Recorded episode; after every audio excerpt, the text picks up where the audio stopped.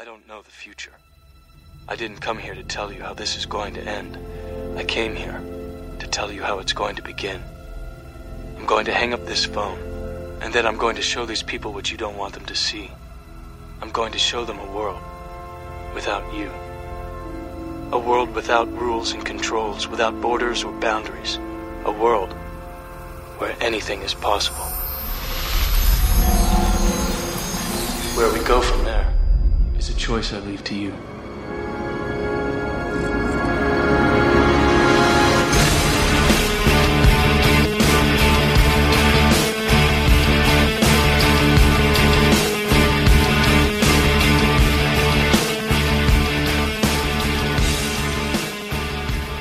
Hello, and welcome back to Keanu Believe It, the Talk Film Society podcast that is all Keanu Reeves all the time. I'm Sam Van Haren, assistant editor at TFS, and a lifelong fan of the singular Keanu Reeves.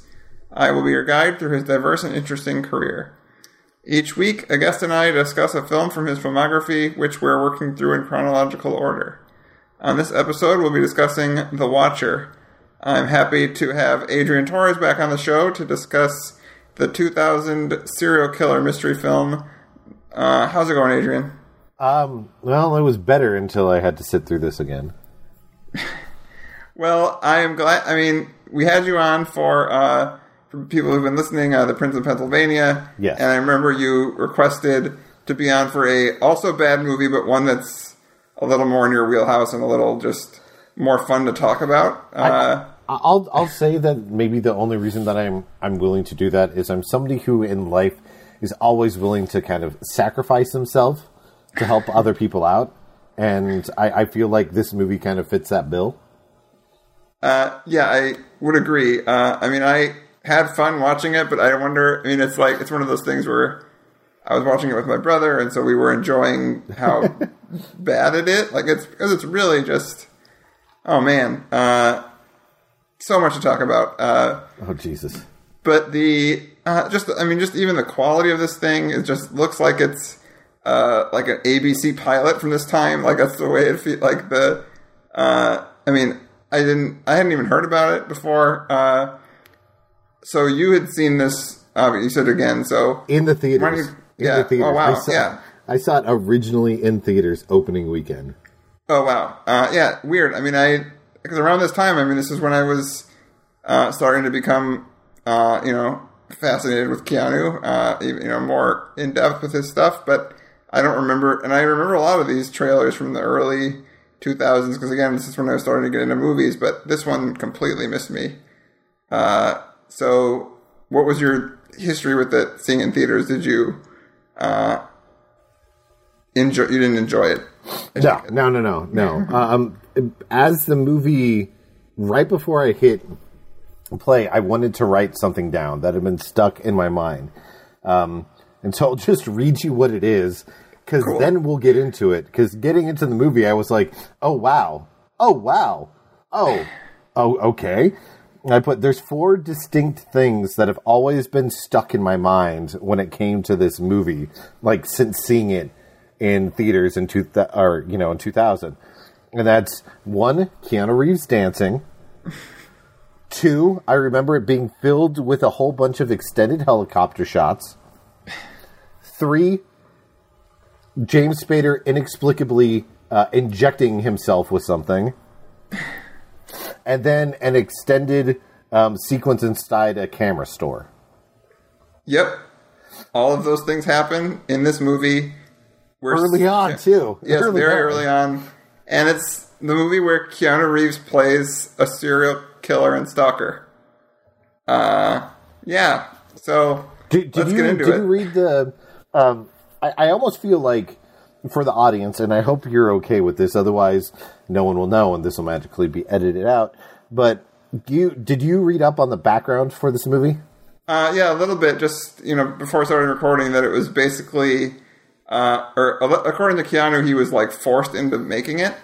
And see, it was it. It's weird, and I just wanted to mention this for the audience before they listen to us because it it helps fill in pieces of this movie. You can go on to IMDb or Wikipedia and, and see the um, the trivia on there, and some of it makes sense, and some of it doesn't make sense. The guy who directed this movie hasn't really done anything, but he did shoot uh, tour footage for Dogstar, which is Keanu Reeves' um, band. There's Right. two. There's two different stories from here. The first story is that Keanu Reeves was told early on when the guy was like uh, was shooting this footage was like, "Hey man, I've got this idea for this movie, and I'd wondered if you'd want to do a small part in it." And Keanu Reeves, being the nice guy that he was, was like, "Yeah, sure. If it's a little thing, I'd I'd like to help you out."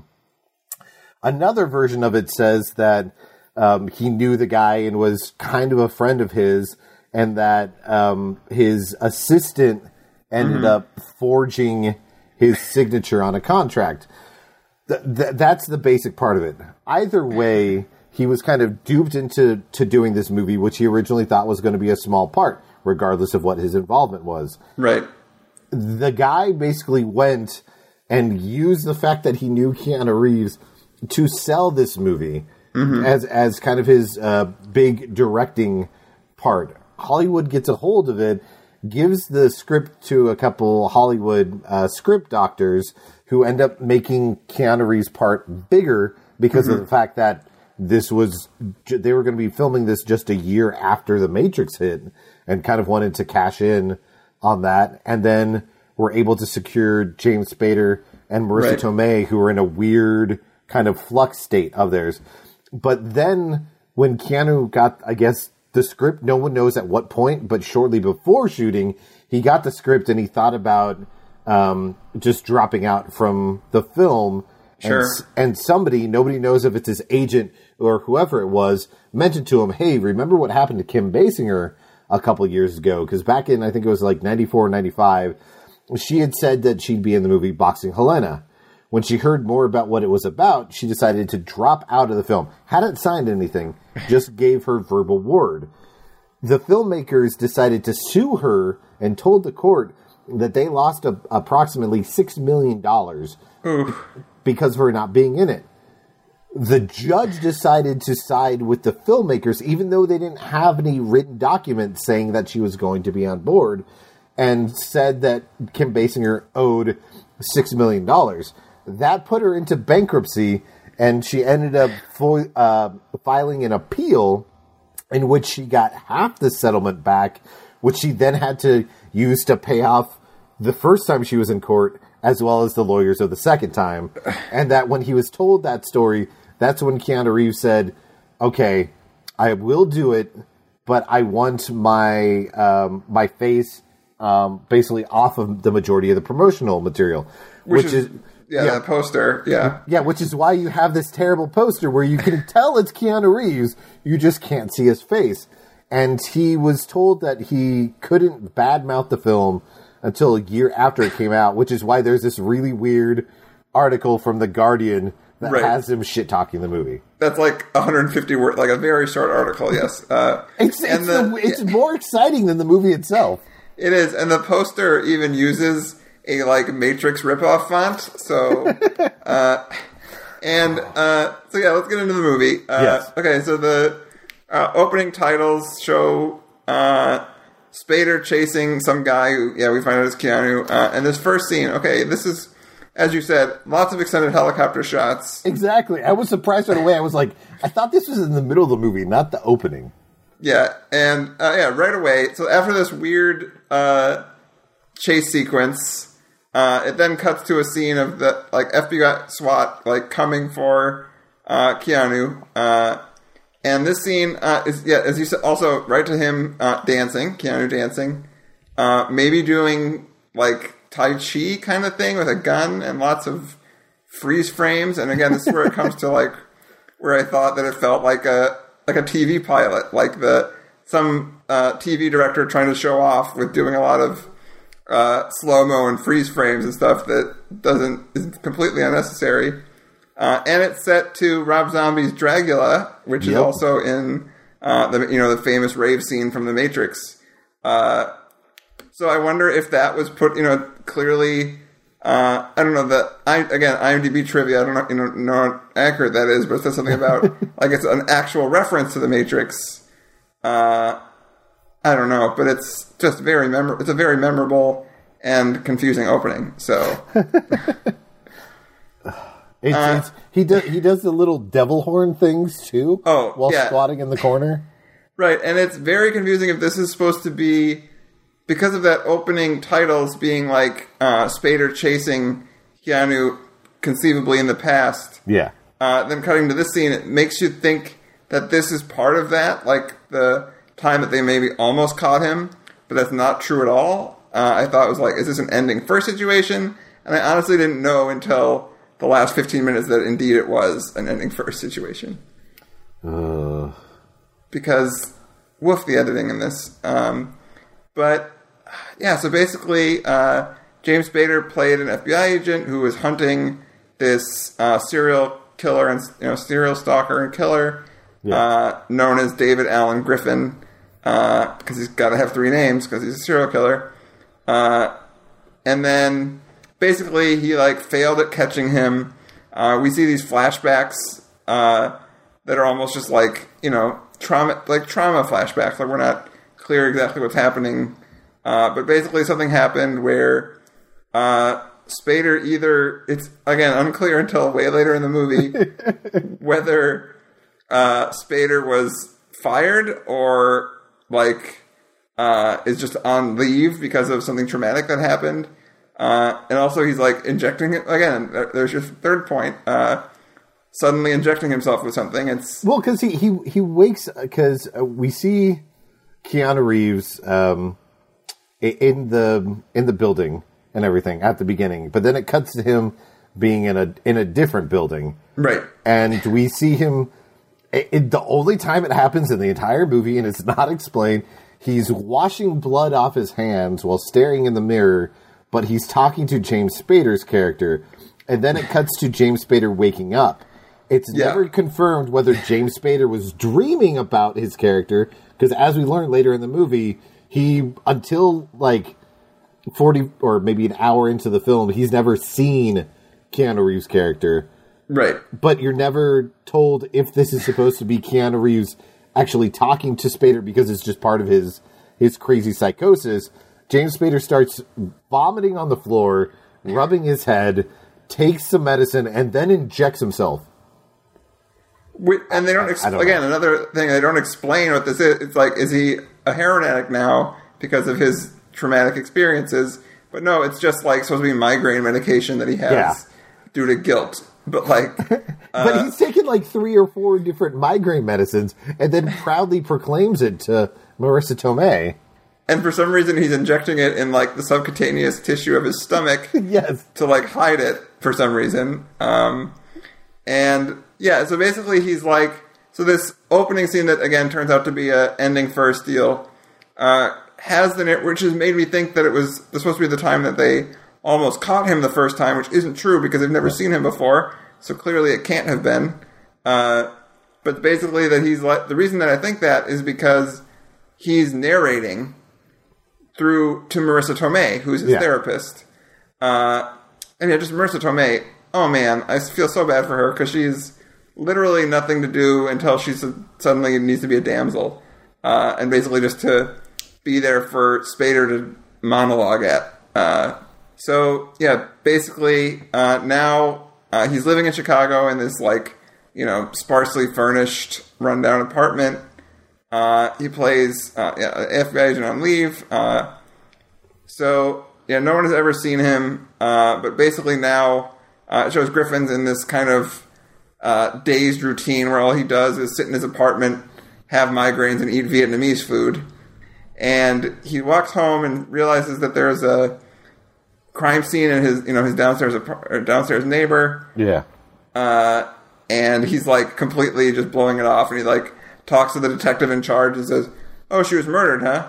Uh, and the, uh, what's this actor's name? The uh, let's see, he's one of those that guy actors. Uh, He's, he's very much a that guy actor. yeah, uh, Chris Ellis. Uh, but yeah, there's this. Uh, so he basically uh, just kind of blows this off. Uh, but then he goes home and realizes that basically there's another character quirk where he just doesn't open his mail. Uh, So, sometimes for two weeks is what he says. Yeah. Uh, and so there's these two FedEx envelopes. He opens them. They have pictures of uh, the victim. But this is again where it's confusing. Where are these two different two different women? Yeah, yeah. Okay. It's it's two different pictures because he shows up at the police station um, later the next day after getting off the phone with um, with Hollis, who's Chris Ellis, um, and he brings in the two the two pictures, and he ends up saying, "Oh, okay, this this confirms that we thought these two um, these two right. you know cases were together. If you if you don't know who Chris Ellis is, he's been in stuff like Armageddon and uh, The Island, Transformers lots of Michael Bay stuff, but he was also in Apollo 13 as Deke Slayton, who's one of the main NASA guys you see. So he's he. If you saw him, just look up his name, Chris Ellis. You'll see him. You'll know exactly what he looks like, and you'll be able to hear the sound of his voice, and you understand his character. Right. Yep. That's who he is. Uh, and so yeah, he uh, again like he says like that it was three days ago. So if he had opened his mail, maybe he would have seen this picture before. Uh, Who- who knows?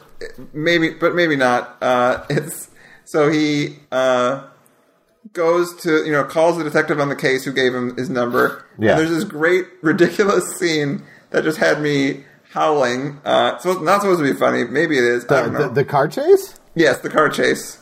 Uh, so he calls him in the middle of a car chase, and he's like, "No, it's fine. We can talk." Uh, and then uh, there's this scene where he, so like he ends up, it becomes a foot chase through like Yep.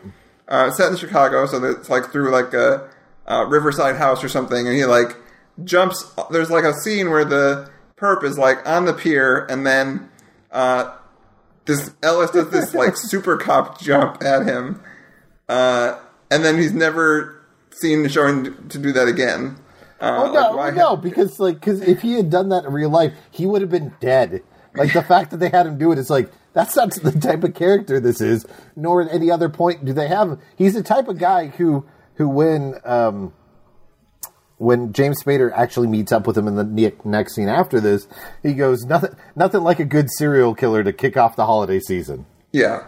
Uh, Also, yeah, also we don't right. know what holiday season it is. This is a movie. Every other movie, when they mention a holiday, you have things all over the place letting you know if it's Halloween, if it's Thanksgiving, if it's Fourth of July, if it's Christmas, if it's New Year's.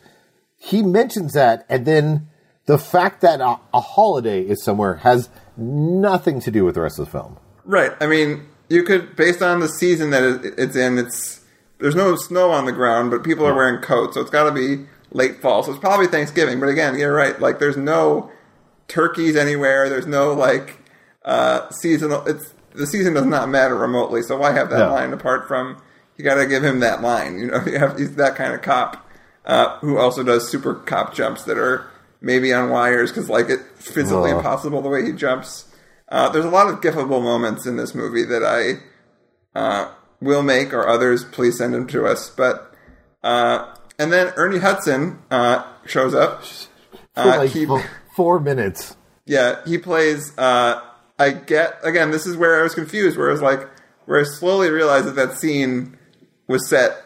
Uh, you know, at the beginning, Yeah. it didn't have like a title card saying two hours earlier uh, or two weeks earlier or whatever.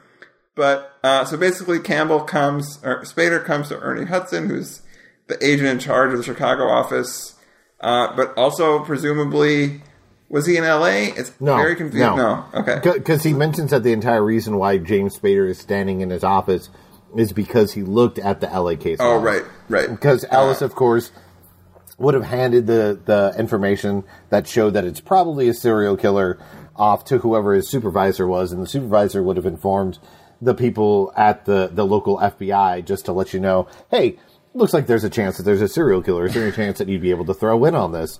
When they looked Yeah. at the MO and everything, Ernie Hudson probably was like, let's throw it through the database. Oh, we've got a hit that stuff like this has happened before. And it, it on their police report that they have that the person that they they questioned who brought in the pictures is this guy who's a former FBI agent. I'm going to call him and see if there's any way that we can bring him out of whatever position he was in because it says online continually that he's a former FBI agent or a retired FBI agent, and he just kind of sh- Like uh, the second or third time you see him in the movie, when once people have been killed, he's Mm-hmm. magically in a suit and he's got a badge and everything again. Yeah, and I like how uh, yeah, exactly. There's the yeah, it's unclear if like he's supposed to be like a disgraced agent, but the way that he's just like, okay, come on back. Uh, he's like, I want. Yeah. He, he straight up comes in and says like, I want the case. Like, cool, uh, we'll do and, that. and one of and one of the FBI agents even refers to him as Captain Barbiturate, right. which Uh, doesn't make sense. Do, do they have the level of captain in the FBI? And do they know that he's uh, using uh, uh, drugs at this point? Like, Because that's the guy who literally like five minutes earlier was did, did the thing that I hate so many times in movies, where he just goes, "Who the hell is that guy?" It's like, dude, you work at the FBI. You've been assigned to this case. They gave you the case files. If Ernie Hudson had the case files, he handed them to you. You have pictures of this guy. You're just clearly not doing your job, or the people who are writing this film are that shitty. Uh, yeah, and so well, so he basically you know does the thing where he blows it off like, you know everything. It's in the case files. I'm not going to help you. Uh, and uh, uh, and then he has these fl- more flashbacks where it's we're we're starting to see that uh, basically it's probably one of Griffin's uh, victims uh, who's in some way connected to Campbell. We don't know why. I mean, it, maybe it's just what like because he keeps having uh, flashbacks of her like on the beach and like you know uh, you know her like being romantic, but then he never they never mentioned that he was you know in a relationship or anything. Uh, so we find out more about that later, but. Uh, and now this is where Griffin does his little, you know, stalker game. Uh, it's which is it makes sense why Keanu originally, if if that thing where he's saying where he was just going to be basically a cameo appearance, maybe in the, like the last scenes, it makes sense because, like you said, it's supposed to be that no one's ever seen him. Yeah. Uh, and it would you could see that the movie would be just all about like the obsession of uh, Campbell and like how yeah, Yeah. of Spader and how this is all affected because the original title was Driven, but then they couldn't use that because of that Sylvester Stallone movie that came out uh, the next year. Uh, but like you could see that it would just be about the FBI agent haunted by this uh, guy that no one's ever seen, and so of course that you know he could be watching him at all times. Um, but so now he does this. But now you can see that these scenes are just basically just added in because oh now we have Keanu to be in it for uh, basically uh, as much as Spader's in it. Um, and he like finds this girl at a uh, photo store. So, oh, there you go, your fourth point. Uh, now in a photo store. By, by minute 20, by the way. Uh, and then he starts being creepy. But honestly, people, you know, I think Keanu was nominated for a Razzie for. I, mean, I don't, I don't give a shit about the Razzies, but anyway, people talked about at the time like how bad his performance is, and it's not good. I mean, it's not great, but like at the same time, I don't think he's necessarily miscast because I think the idea of Keanu playing, uh, you know, seductive, uh, charming serial killer kind of makes sense. Like no, no, people no. would. I. I'll, I'll fi- finish your point and then I'll jump in because I. Okay. I'm just all I'm saying is that I can spy people at at least not the sinister part, but at least the like uh chart that you let your guard down around him. I don't know. That's just my uh especially in one scene where he like later where he like starts dancing with one of his potential victims. Uh but yeah, go ahead. I, I was going to say no. The only way that it works if, if it's like an unassuming serial killer and not a serial killer whose character, which we can discuss in a minute for a deeper point, is basically being presented as like the Joker equivalent to Batman. Okay. That, yeah, that, that's fair. Yeah. and, and that and that kind of the, the dogged pursuit that there is doesn't really work and it's not entirely keanu's fault part of it's because uh, of the writing and the situation that he was in where you can tell he's just trying to give it the bare minimum to get Yeah. it through with but keanu as an actor he's one of those people that when you're working with him he, he mostly knows what his range is Right. but but there's times that they want to cast him as something else and if you ask him to do something that he's not really attuned to, it's going to make him seem stupid.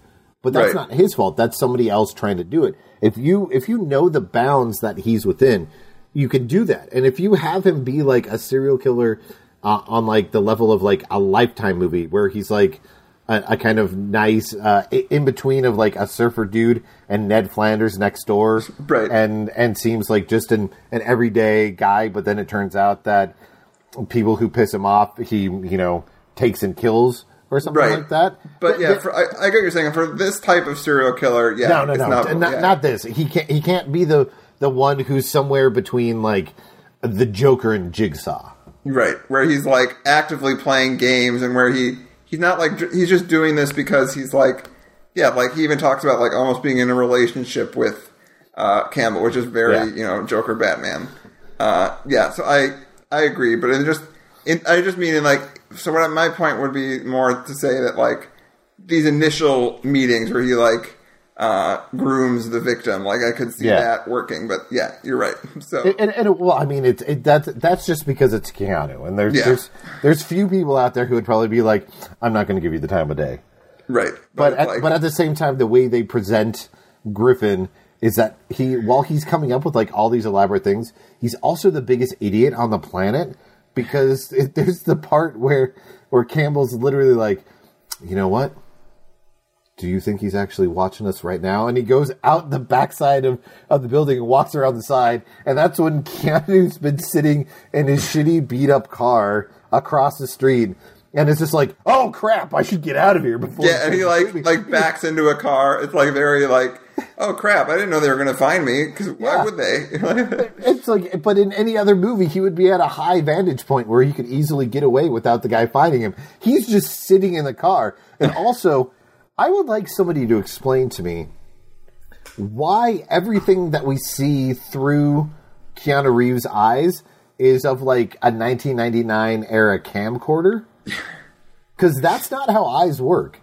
no, uh, I mean, yeah, and it's not like yeah, it's not like someone. It's not like uh, you know Halloween where it's like a point of view shot. It's just like uh, that someone's what, but like he's not. Uh, they don't. They don't show him using cameras. Like maybe that they, you know, like. But no, that's he that's, that's, constantly that's his eyes. See, Yeah. see, like I thought that they were trying to do like some weird analogous type thing, except for when he's following Spader later in the movie when he goes to Marisa Tomei's office, when he looks at the board where can't or where uh, Spader just walked by, it switches to the to the really crappy um, Yeah. camcorder aspect, and like you see Spader like his shoulder, and then you see the words, and you were like, no, they're showing it from his point of view. Why are they saying this is what his eyes look like? Yeah, and like to your point that the fact that he would like just be sitting in a car, but he's supposed to be this like proficient uh, like killer that's never left any DNA. Uh, they've never seen. They don't even know his real name. Like, Yeah. and he. Uh, but it's weird that they would. Why would they even have an alias if they've never if they don't know what he looks like or Yeah. even like anything about him besides the fact that like he's gone by this alias, but he's also at this point he's never heard his voice until now. Uh, where He, basically this he is also where, yes, that, that that's my favorite part. He continually forgets what the guy sounds like on the phone. Yeah. Uh, so this his first thing is Griffin starts like basically a game, uh, which again doesn't make sense for a serial killer to like suddenly start a game. Like why he's killed twelve people at this point, and now and now he's deciding to come up with some new uh, mode of operations. like okay, cool. Uh, so he creates this game where he like, I'll send you a picture, and you have an, you have a day to find her before I kill her. Uh, so this he does this girl in uh, this no- nerdy girl at Photoshop, uh, and then there's like again, this is where it almost operates like a uh, a cop procedural, where it's like this episode they're analyzing a picture and trying to figure out what's in the background. Like that's a lot of time spent on trying to analyze this picture uh, instead of trying to like break into the psyches of Campbell and Griffin. It's just trying to be like entertaining, like ooh, it's a it's a who done it. Like how are they going to find out? How are they going to find this girl? Uh, put in a lot of effort to that for someone who's just going to die. Well, the, the the the first girl that they're looking for, the Photoshop girl, uh, James Spader looks at his watch and sees that they have 13 minutes left, and he goes, "She's dead. We're not to get there. She's dead." And then yeah, and then they still rush after like he starts like getting really pissed off. Uh, at the, so basically like yeah, and then there's this unnecessary scene where the the girl is like talking. She's like she's a cat lady, cat girl, and her mom calls and says like that someone's that her nurse is like poisoning her. Uh, like I guess it's supposed to say that like uh, she's not paranoid, but she really should be because there's a serial killer in her uh, closet. uh, yeah, and then uh, so she dies. Uh, Campbell gets really you know upset about it. Uh, then they have this funny scene where him and Ellis are chilling in that Vietnamese place, and this is where he does that uh, chase scene. Uh, and then like Griffin just gets away, but it's very hard to tell how he got away. Like I, I he crashes into four cars. and yeah, and Campbell's like just running instead of like going to get the car. Like, like I'm gonna run after him, uh, and then uh, yeah. So then he goes to see his therapist again, and this is where uh, yeah, like so he heard him talk uh, on the phone, and now he runs into him in the elevator. Yeah, Uh, like, uh, and he even talks to him where he's like, "Oh, I'm sorry," and it's one of those classic like they bump into each other. Oh, that's cute. Uh, uh, and then yeah, and now he finds out that uh, Griffin is seeing this therapist, uh, Dr. Polly, played by uh, Marisa Tomei, and uh, like, and then it's kind of abandoned that he like followed her. Like, it's never mentioned again until conveniently we need a reason for her to be the damsel. Yeah, because he picks up the next uh, the next victim. Right. Uh, yeah, he goes after this basically this girl, uh, this kind of like, uh, you know, alt chick from the, you know, in the, you know, just basically your 90s, like, uh, street kid. Uh, and, but then it's like, and then they, for someone, for set up these rules that he's like going to have a game with them where he sends a picture to, uh, uh, Campbell, this second girl, they never show us that scene. It just like assumed that like we meet the girl, we meet uh, Keanu like uh, talking to this girl and starts dancing with her, uh, and then later the FBI agents just have her picture. Like they don't Well, explain. they, they, they, they said it's it's very very quiet, which is why I have subtitles on when I know it's going to be a crappy movie because they they usually bury the dialogue. But there there is somebody who says uh, when they're on the phone, "Hey, we've got a we've got another photo." oh, okay. And my, I think actually now I'm remembering like a news report, like uh, Jane Doe number two or something. But like No, Jane Yeah. number two. Sorry, that pissed me off because they, they said what the police are calling Jane number two. which earlier that was not what they referred to, to the first girl as. Uh, and uh, yeah, so uh, he goes to you know, uh, and then as he's searching for, so as they're doing more of this procedural stuff where he's like working with the FBI agents to try to find the second girl, uh, Griffin goes to meet with uh, Marisa Tomei, and again, these scenes play very much like up until maybe like two days before filming, they weren't sure how much Keanu was actually going to be in it. so that they like just ha- these scenes are just you could completely lift these scenes and not really change the movie much. Uh, but like uh, again, it's always fun seeing or fun, sad seeing Keanu uh, interact with, cha- with actors that he's never been in movies with before in really shitty ones. So like, Oh, God. uh, when we watched uh, or like you know, feeling Minnesota, where he's in uh, with Cameron Diaz, and then they're never work together again. But I'd like to see them work together in something that's not. Oh yeah, you know, it's not shitty. Yeah. uh, makes me sad. And, that, and that's kind of how you feel about the Marisa Tomei scene because like the weird theory about this this movie is that clearly they wanted to get Keanu to to be in the movie because of the success of the Matrix. Mm-hmm. But the way they present everything in the movie and the other people that they cast felt like these are people who who need a job. Like while Keanu was was big after the Matrix, it kind of made it feel like let's hit on him now because he's probably not going to have anything a couple months from now. Mm-hmm. And it felt like for Marisa Tomei and James Spader that they were trying to burn off people like that they had under contract, and they're like, well, "We got to get one more film out of them so we can get out of this contract. Let's just burn it away." And in the back of their mind, it almost seems like these people aren't suddenly going to have a career resurgence in like 10, 12 years from now, all at the same time, so that this becomes a really weird blip on the radar. But here we are in 2018, and Marisa Tomei is big and in, has had a, a big run for the last few years, and she's in the Marvel universe now. You've Right. got James Spader, who was on The Office, then had the Blacklist and was in a Marvel movie, and then you've got um, Keanu Reeves, who just got bigger and bigger and bigger as time went on, and it wasn't that he all of a sudden had a career resurgence, as it's just more people caught on to that he was being cast in in better and better things. Save Right. for Forty Seven Ronin, which we won't talk about. Right, so it's not. Yeah, it's it's a weird thing because it's not really just a blip. Like, oh, this is what they did before they got. Yeah, you're right. It's like they were actively like Keanu was obviously huge at this point again, uh, and then those two like yeah. So it's just this weird. The way it lays on their filmographies is just like no, this is just a shitty movie that shouldn't have been, shouldn't have happened in this, but it's like but it did, and now we have to watch it.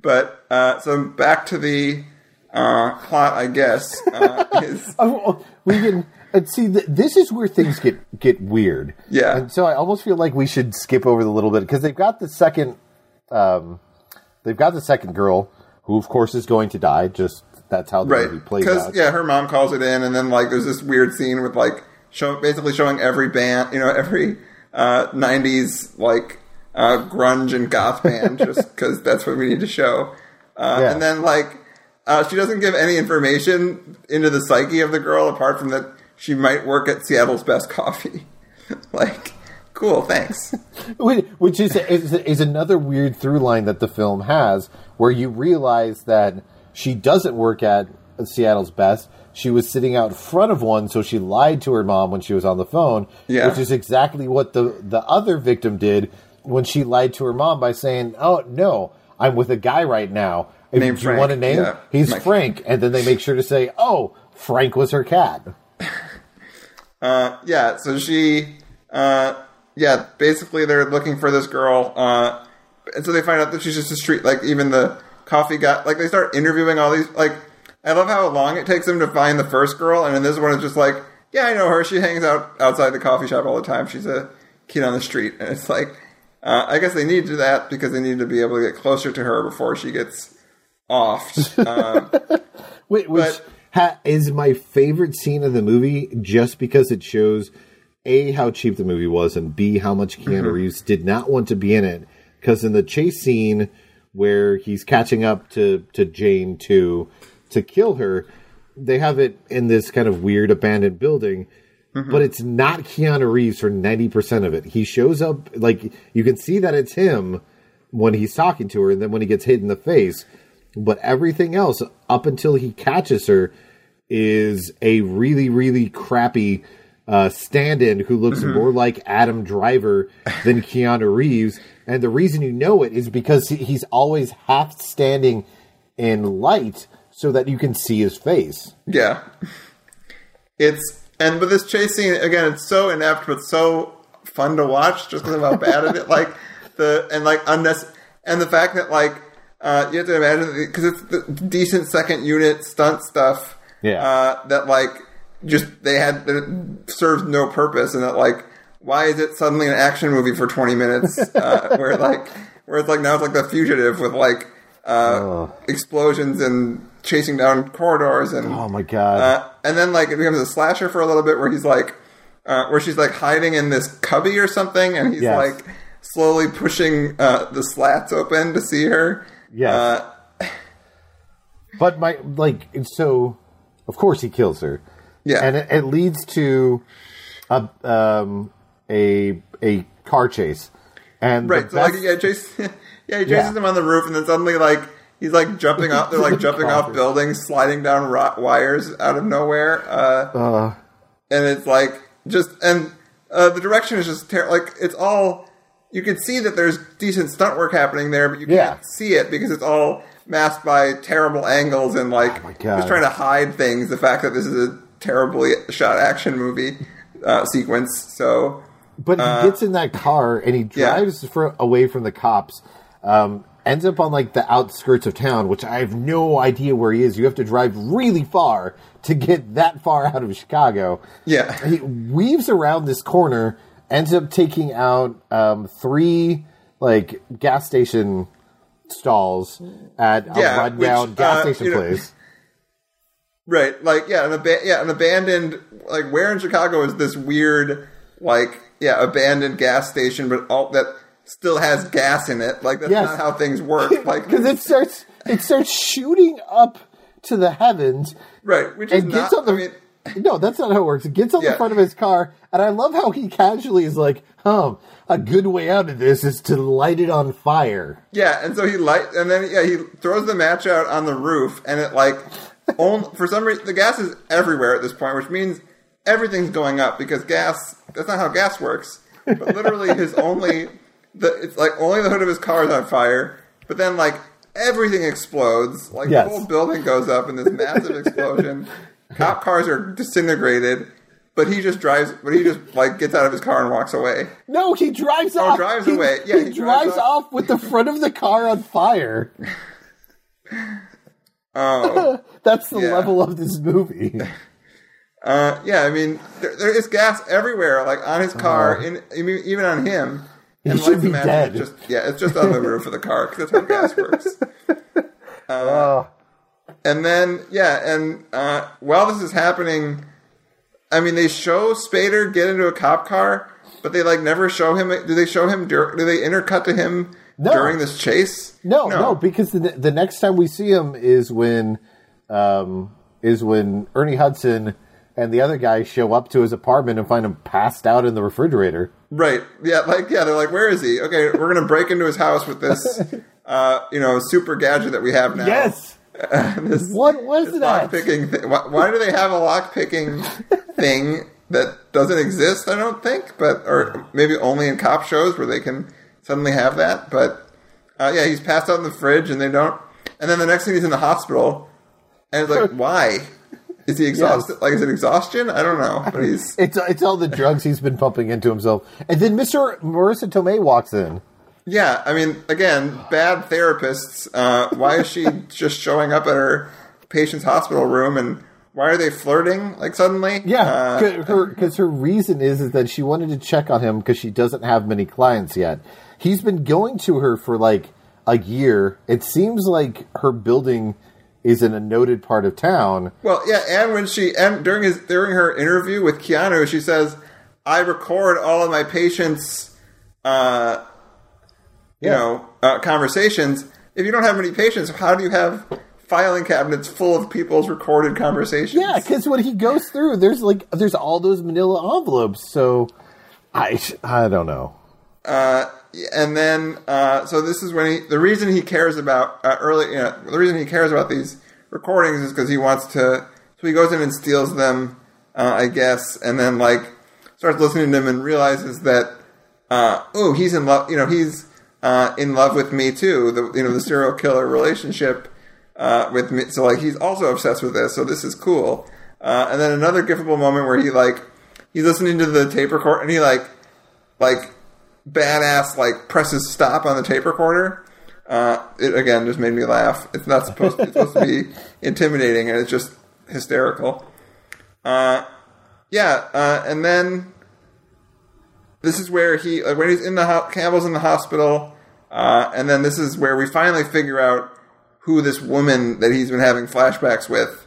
Uh, but again, it was still just very confusing. Yeah. because they, they finally show the full flashback because uh, the new victim, uh, the new picture is of this already dead person, which the news wouldn't have found that out. Like they wouldn't have known. Like Well, the police wouldn't person. have known. Yeah, the police wouldn't have known already who his victims were, so that they wouldn't spend time getting it to the news to get it out on because it's not like he sent it to the news; he's sending it to the FBI. So it's all ridiculous. Um, but basically, it's that uh, this the last case he was working uh, where he got the closest to him was turns out that it was a woman he was sleeping with, uh, a married woman. So again, this is all very confusing because you're like, oh no, she's not. He's just connected to her because like you know she died and it, he feels Yes. bad about it. Which, which, no. which is which is really weird when you when they show that scene, um, and and Keanu Reeves, you know, has her tied up and everything, is that in it's still nighttime, but just walking up to the very front of the house is Spader with with flowers to like to go on a date with the woman that he's having an affair with. Right. Uh, but it just turns out, oh no, it's actually this guy that I've been hunting for, who's killed 10 people at this point. Uh, and I'm now going to chase him. But I'm also having an affair with her, and then, but I'm just going to leave her in this burning house because I'm really Yes. committed to finding uh, Keanu. But like, he he kills her. Like Yeah. I'm watching it, I'm like, wait, wait a second. All you had to do was just take two seconds to undo her from the chair, take her outside, and say, "Wait here, I'll be back." But instead, he yeah just lets her burn as he is now, I guess, really dedicated to finding him. But that's not really what they've established at this point. That he just kind of that maybe kind of just perceives it this way. But then also that scene where he's talking to him with the that still doesn't make any sense. Where he's like, uh, like there again, there's, that's the only scene where they indicate that he's kind of obsessed with this guy. Because if he's obsessed with this guy, why would he just give up? Because I guess because his mistress died, or his you know the woman he's sleeping with. He let her die. Anyway, she, so yeah. she, she didn't Yeah. just die. Yeah. he he made the conscious choice to let her die. Yeah, uh, and then he you know he does go back, but then it's like you know there's fire everywhere, and he tries to bust in, and of course it's too late. Uh, but basically, he realizes that this is him baiting him. Uh, Yeah. So he goes to her grave, and this is where they uh, again like maybe the only scene uh, that Keanu and Spader are together is this like, in the last twenty minutes. Drinking Uh, brewskis. Yeah, he's like, yeah, have a beer. Uh, and uh, basically, like, they have this reveal that, like, this is why he moved to Chicago because his uh, former lover is buried here. Uh, and he's like, is that a real healthy relationship there, Campbell? How how uh, often does that does that happen? I'm I don't know a ton about funerals, so if there's somebody out there who's listening and wants to to shoot a message to the show, and, and then I can find out.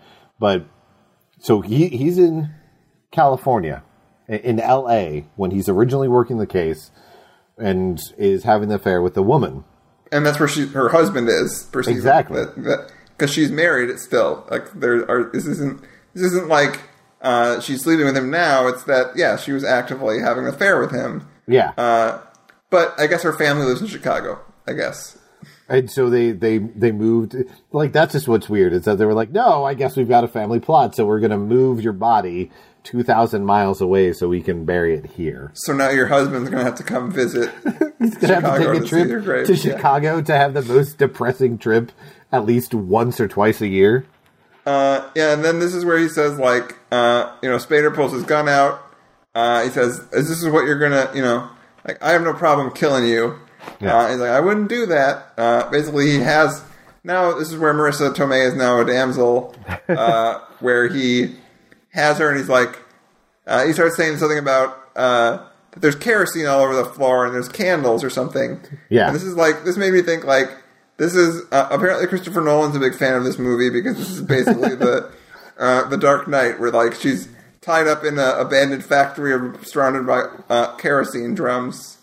Uh, Yep. and I guess the candle, but like there's no way you'd. again he's supposed to be this Machiavellian genius serial killer and his big plan is just to have candles uh, that eventually will burn down and the kerosene will blow up. Like real, uh, real efficient there. Super super efficient. They also this this scene has one of those moments that feels like it was a flub or a mistake when they're walking out of uh, uh, the graveyard, and Spader makes a big point of saying, "No, just take me to her. Here, here's the gun. You you can trust me." And they're walking along, and all of a sudden there's a flash on the screen where everything goes white for a second, and you hear a gunshot. Why it goes white? It doesn't make sense because it's a, an after effect. And then they show Keanu, and he goes, "Whoa, it's loaded." Like, oh, oh I- okay. yeah. Did, did, you, did you accidentally pull the trigger on the set and that happened, or is he supposed to be surprised that Campbell handed him the gun that was loaded? Because it it just for whatever Yeah, reason why they wouldn't kept he- it in. Why wouldn't he have it loaded? You're a serial killer. Like he's an FBI agent. Uh, yeah, I don't even remember. I almost just have glazed over that because I was just too focused on the fact that now they're uh, in a car chatting, uh, God. and and Keanu's like, uh, "Why are you? You know, uh, this is serious, man. Like we're. Why aren't you taking this seriously? Why do you care about this woman? You should be thanking me. You know, like." And he and he, he has he has a weird speech where he goes, "We need each other. We define each other. We're yin and yang, black and white." Oof. And that's where he actively, yeah, where he's actively, uh, you know, trying to be a Joker guy now, like saying that we have this connection. Yeah. uh, what would you do without me? Like that kind of, but it's completely like, where did that come from all of a sudden? Like you didn't, you would have started that when you first started talking to him, when like, but it's just completely unearned. It's like, okay, we're supposed to believe that uh, they're both equally obsessed with each other, but that's not true. no. Uh, so he takes him to see uh, Polly, uh, Dr. Polly, and uh, again, this is the, they're at the uh, warehouse at the port, I guess. Like, uh, again, there's a lot. There seems to be a lot of abandoned buildings not too far from downtown uh, Chicago in this movie. uh, and then this is where, yeah, now we finally find out that this is indeed that opening scene with the helicopters. Uh, again, that's why I was confused because uh, Ernie Hudson is in this scene, is in that helicopter, uh, but then they don't show him again in this recreation of the scene, No. which is bizarre. Like it just shows uh, that I guess SWAT's coming in. Um, Like 5,000 SWAT people. yeah, uh, exactly. And it's and then now and Griffin's just like casually chatting with uh, Campbell, and you know he's like, uh, this is where he says like, you should thank me. I want you to thank me for coming to Chicago to save your life because you were like you were lost and I'm helping you. Uh, again, like I'm very confused exactly what Keanu's motivations are. Besides, I mean, I know a serial killer doesn't really need them. Besides, but at least you have to give us something. But instead, it's just no. He just really his only focus is that he's obsessed with uh, Campbell now. Uh, I think at some point Griffin says something like, or Campbell says something like, uh, "This is I'm part of his routine now. Like I'm, uh, I became part of his." Uh, like again, not how serial killers work remotely, but uh, and so like Campbell refuses, and he, there's a scene like where he uh, now he's like dancing with uh, Marisa Tomei a little bit, and he does. I, lo- yeah, I just love this scene. I think it all makes it worth it. Just Keanu doing those stupid little dancing moves with a gun while there's candlelight everywhere. Like that's just such a terrible, terrible uh, scene. But it's like just it had me buckle double over. Well, it's it's kind of I, it's I feel terrible that we're drawing this conclusion because it, it shouldn't be like a, a through line that you can come to unless you squint and you look at it through a certain light or you're like Sam and I and you're giant dorks. But instantly now when you're describing it, my mind's going back to Joker again. Tim Burton's Batman when he's got Kim Basinger up on the roof. He's got the gun in his hand when he's drink or when he's dancing with her when she's half of a cap- captive. So it's both, yeah. It's so it's both, uh, you know, has an homage to Batman and it's prescient of the future Batman films. Uh, yeah, again, this is this movie's very influential. If you haven't uh, noticed, it. it's the only time anybody's going to say that, and somebody somebody who worked on the movie will will magically find a way to hear this. And in like two years, when it's the 20th anniversary, they'll be like, "Hey, somebody somebody made sure to point out that you know not only were we influenced by Batman, but we may have helped influence the newer Batman. You're welcome." and uh, yeah, and then I love how so this where he's dancing now again is to a different song. Yes. It's not. It's so they have two different. Uh, there are two different dance scenes to two different songs. Uh, I don't even know what the second song was, but like, It still, least it use still felt like again. a yeah. It still felt like like a, a, Rob Zombie esque song. Yeah, it just no. We'll just use a different one because we don't want to pay for that one twice, I guess. But no, You don't have not- to. Yeah, you don't have to. Uh, This this Yeah. movie, it, it, like one of the weirdest things about it. If you, I didn't bother doing it, but somebody out there who's got more time, more power to you. The soundtrack to this movie just feels like it feels like Universal had a stake in a record company and was like, we we need to throw stuff out there. Like I don't know who had a hand in Interscope at that time, but it felt like okay, we've got these bands that we need to promote. They all kind of vaguely work together, but at the same time, we're going to put them in scenes where that type of music doesn't work at all. Yeah, I mean, and it, it just it's hilarious to me that there are again there are two movies within the same year use, that use Rob Zombie's Dragula with Keanu, and like the hmm. fact that one is one of the greatest movies ever, and one of definitely probably the best Keanu movie. And then it's this is just a hilarious. I'm just I'm glad this movie exists just for that completely stupid reason.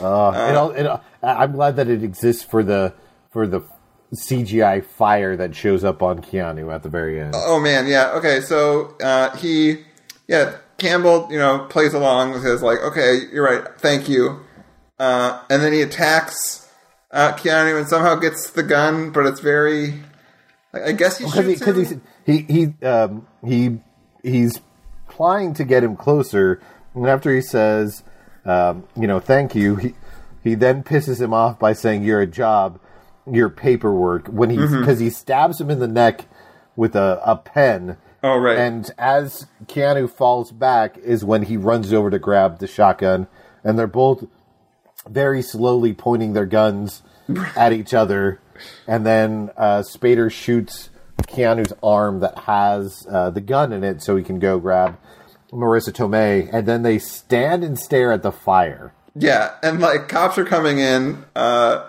and then there's just like this explosion again. Just very confusing uh, Well, it's- it's- physics it's, uh, fire in this. It's it's backdraft is, is Right. what it is because you've got the cops that are coming in who don't notice the smoke that's coming from the door. So no, we're gonna keep coming in. And so gonna- when they decide to bang the door in, it causes the backdraft, which causes the explosion to ripple into the hallway, Mm-hmm. killing all the slot the SWAT team that are right there.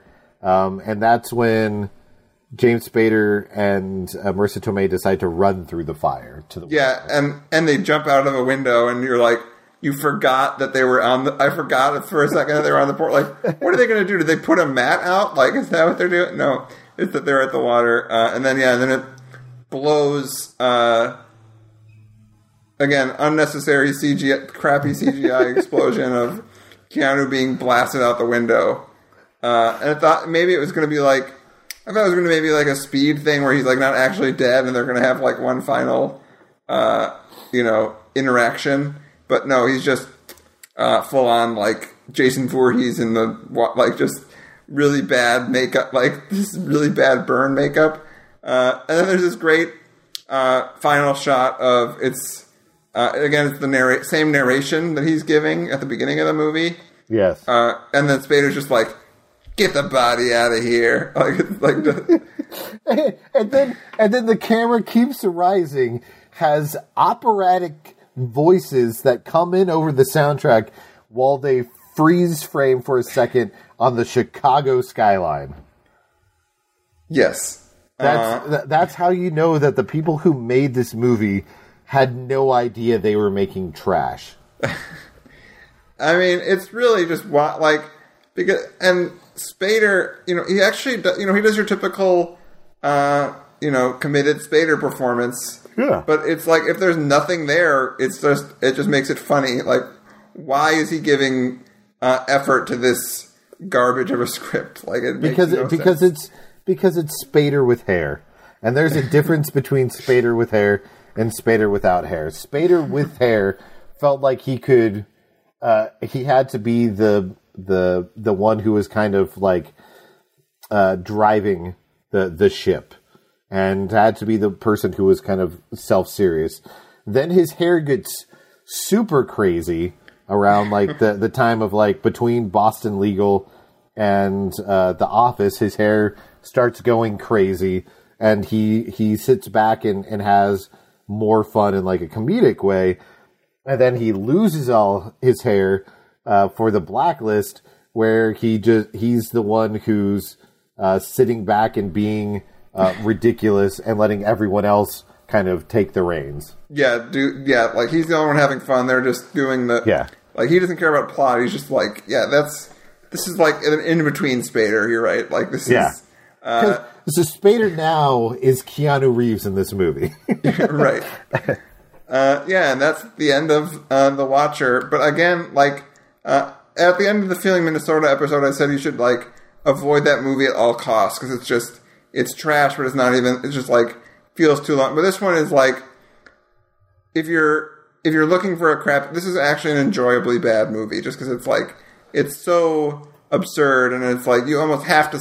if you're a Keanu fan, you almost have to see it just because like this. It's just an odd uh, movie that's so bad, and it's like if you you could tell your friends that this movie exists and they'd not believe you, but you'll have stories to tell of uh, just insanity.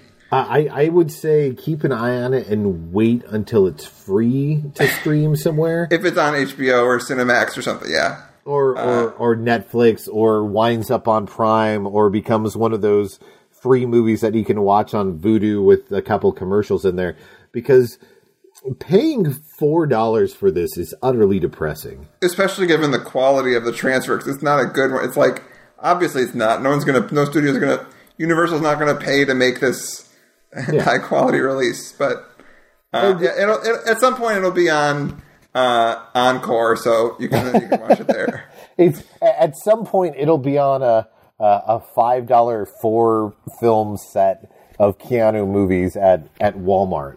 Yeah, only on DVD, of course. So that that would be the the chance to jump at it. I'd say. Yeah, it's on it's on a three collection of uh, you know this uh, Hardball. 47 Ronin and uh, and the replacements for some reason. No, that, that no, you that, that's perfect. It would be uh, on top. They they would show the Watcher and um, uh, forty seven Ronin, and then on the bottom it would show the replacements and Hardball. And you're like, why are those movies together? I don't know, but it's a Walmart uh, DVD from China, so that's why. There you go. You're enjoying it. uh, awesome. Thanks so much for joining me, Adrian.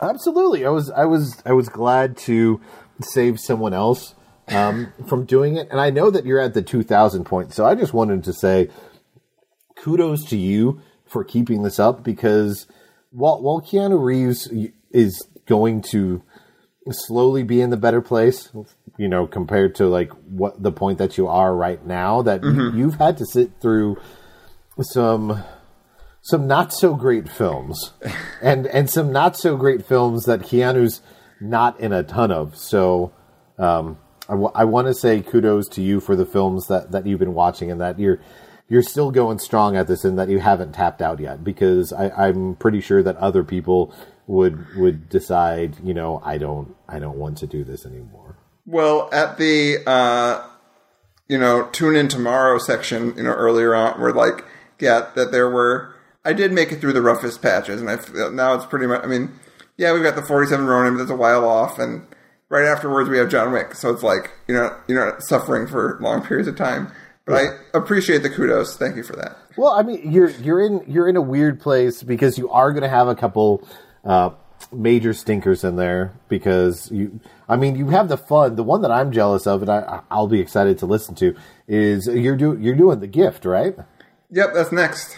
Yeah, I see. I'm excited for that one because I feel like that one's one that kind of fell through the cracks. And when you look at the cast now of the people that are in the gift, it's it's impressive, and it kind of makes it worth you know having to sit through like a sweet November, and then uh, w- once you get to like um, something's got to give. So Yeah. So uh, yeah, the gift is next. Uh, thank you for bringing that up. Uh, you saved me the plug, but I'll plug it anyway. Uh, join me next time for yeah, which again, yeah, Cate Blanchett, Katie Holmes, Keanu Reeves, written by Billy Bob Thornton. It's going to be a good time. Uh, so yeah, thanks again for joining me, uh, and thanks everyone for listening. Uh, until then, keep being excellent to each other.